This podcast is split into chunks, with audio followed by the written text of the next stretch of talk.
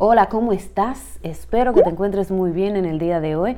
Yo soy Jire Gerch y me da mucho gusto de que estés aquí.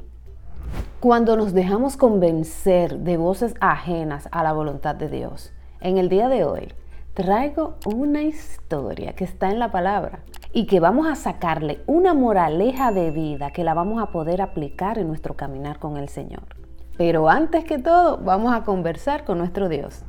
Padre bueno, te damos la bienvenida a este lugar. Te damos gracias por tu amor y tu misericordia.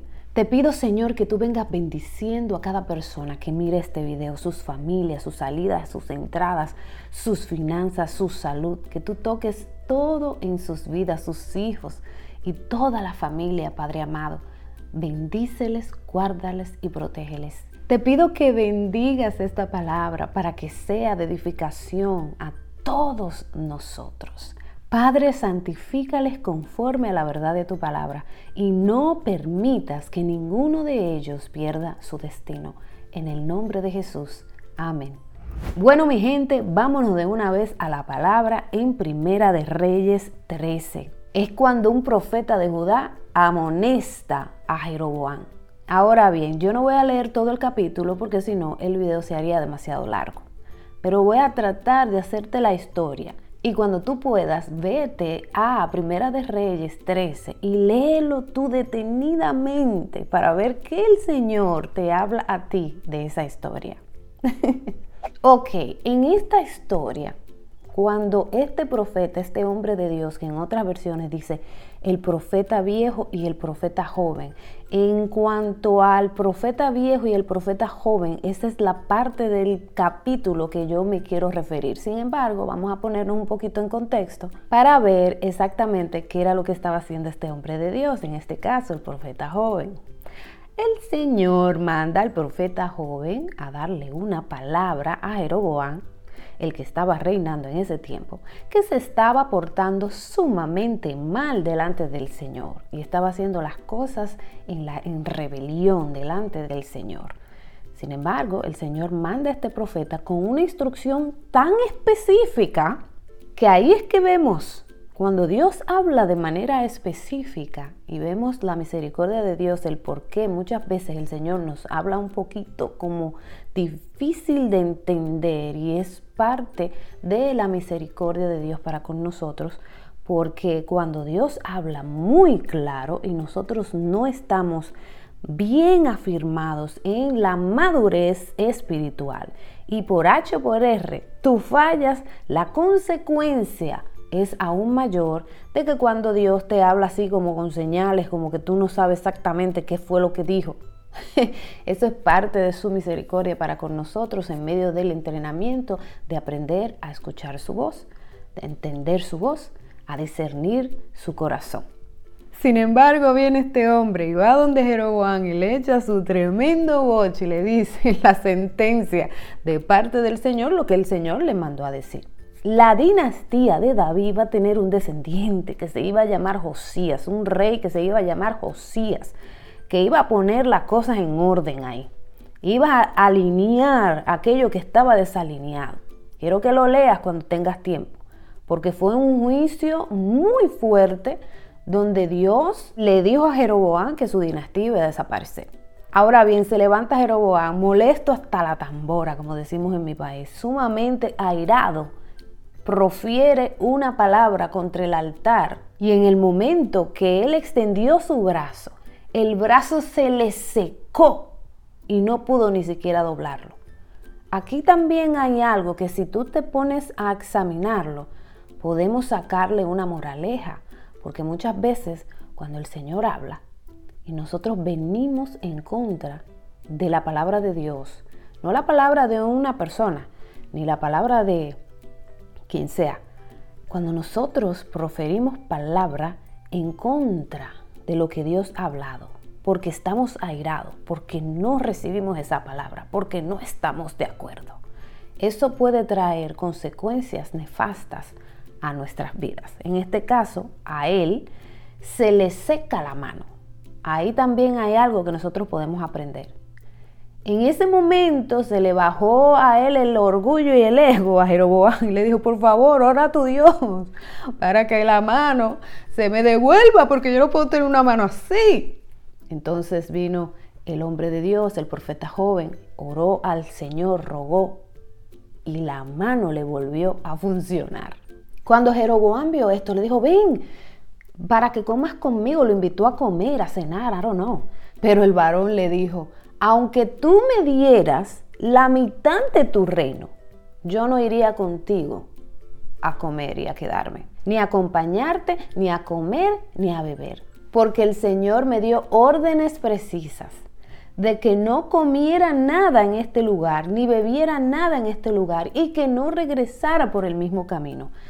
Yo quiero que aquí ustedes hagan un alto, porque aquí ves cómo el Señor le dio al profeta joven una instrucción específica.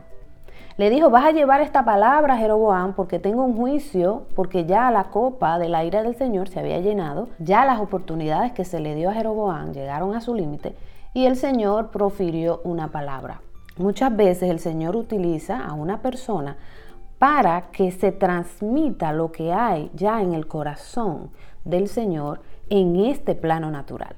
Entonces te fijas cómo el Señor le da la instrucción al profeta joven y le dice, ve a llevar la palabra. Ahora bien, no te quedes ni a comer ni a beber y cuando te devuelvas, ven por otro camino. Cosas sumamente específicas le está diciendo el Señor al profeta. Entonces aquí en la historia dice que el, profeta volvió por otro camino. Él obedeció a la palabra de Dios. Él fue a dar el mensaje, él se percató de no comer ni beber nada en ese lugar y luego se devolvió por otro camino. Entonces mientras estaba caminando, aquí es que viene la parte donde nosotros tenemos que tener en cuenta que cuando tú y yo estamos en alguna misión de parte del Señor, cuando el Señor nos indica a nosotros qué es lo que Él quiere que nosotros hagamos, van a venir situaciones donde van a ser tan confusas que quizás tú vayas a creer que Dios cambió de opinión. Que Dios puede cambiar de opinión, Dios puede hacer lo que Él quiera. Sin embargo, cuando Dios te ha hablado a ti algo y de otra fuente viene algo diferente, ahí es que nosotros tenemos que tener las antenitas bien sintonizadas. Sucede que en Betel había un profeta viejo. Ese profeta viejo se enteró de lo que había sucedido, de todo lo que había sucedido porque ese profeta tenía un hijo que estaba en el área y fue testigo de todo lo que pasó con Jeroboam. Entonces me indica a mí que si él fue testigo de todo lo que pasó con Jeroboam en ese momento, también escuchó al profeta joven hablar y decir, no, Dios me dijo que yo no puedo hacer esto, esto y esto y aquello. ¿Ok? Eso quiere decir que posiblemente cuando el hijo fue donde el profeta viejo, le contó todo exactamente como lo escuchó. Aquí hay algo que nosotros tenemos que ver y es cuando el Señor te dice a ti una instrucción y nosotros cometemos el error de decirle a alguien más la instrucción que el Señor nos entregó. Eso puede traerte problemas, como le trajo aquí al profeta joven. El profeta viejo supo la historia completa. Fíjense que el profeta viejo agarró su burriquito y se fue a buscar al profeta joven y lo encontró debajo de una encina, quizás descansando, porque a lo mejor el viaje era bien largo. Entonces cuando le dijo, entonces tú eres el profeta, el hombre de Dios, que fue a hablar con Jeroboam. Él le dice, sí, ¿por qué no te vienes para que comamos juntos y te quedes en mi casa, bla, bla, bla? Inmediatamente el profeta joven le dice, no, yo no puedo ir y desviarme del camino. El Señor me dijo que no puedo beber ni comer en esta tierra y tengo que irme por otro camino. Aquí es que viene el truco. El profeta viejo, léase, un profeta con más años, un profeta quizás con muchos más malas mañas, o una, porque la, la palabra vejez la podemos ver de muchas formas. La podemos ver de una persona madura, que tiene más temple, que tiene más experiencia, Sin embargo, también puede ser una persona que haya practicado algo por mucho tiempo, pero si su corazón se desvió de la verdad, entonces puede tener cierto tigueraje, como decimos en mi país, cierta astucia en la forma como maneja la información. ¿Mm? Entonces el profeta viejo viene y le dice, oh, a mí me habló el Señor, vino un ángel y me habló de parte del Señor y me dijo que te dijera, o sea, lo engañó, incluso en la palabra dice que lo engañó. ¿Por qué lo hizo el profeta viejo? Quizás el profeta lo que estaba haciendo era probando a ver si fue verdad la palabra que le dijeron a Jeroboam, porque él conocía ya de antemano por parte del hijo que estaba siendo testigo, él conocía que el Señor le dijo al profeta joven que no se fuera por el mismo camino y que no podía beber ni comer en esa tierra. Entonces, empleando cierta astucia, el profeta viejo vino y le echó una mentira ¿Tú sabes lo que es eso? En medio de aquellos que son supuestamente los que escuchan a Dios.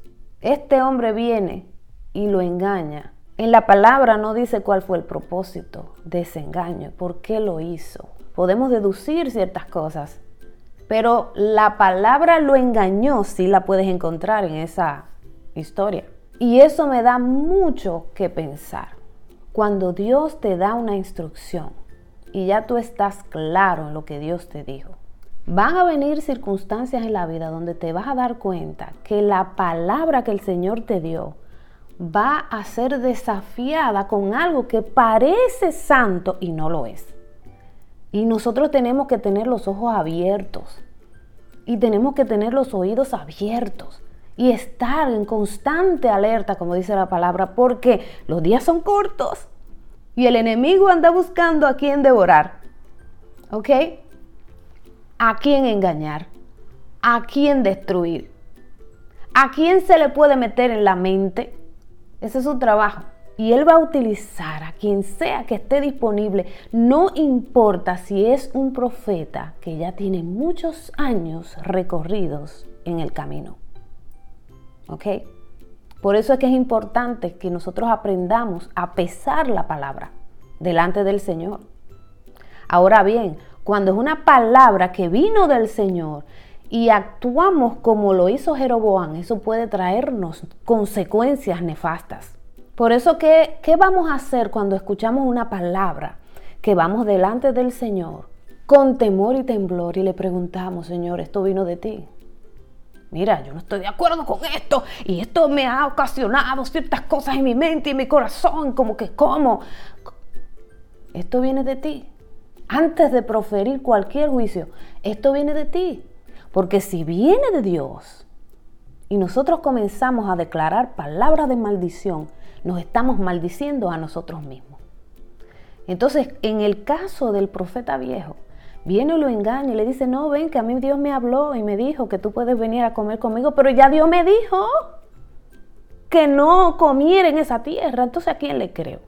El profeta joven bajó la guardia y se dejó llevar del profeta viejo. Quizás entendió, bueno, a lo mejor era que era solamente en el momento que yo estaba hablando con Jeroboam y después la palabra como que ya dejó de tener efecto.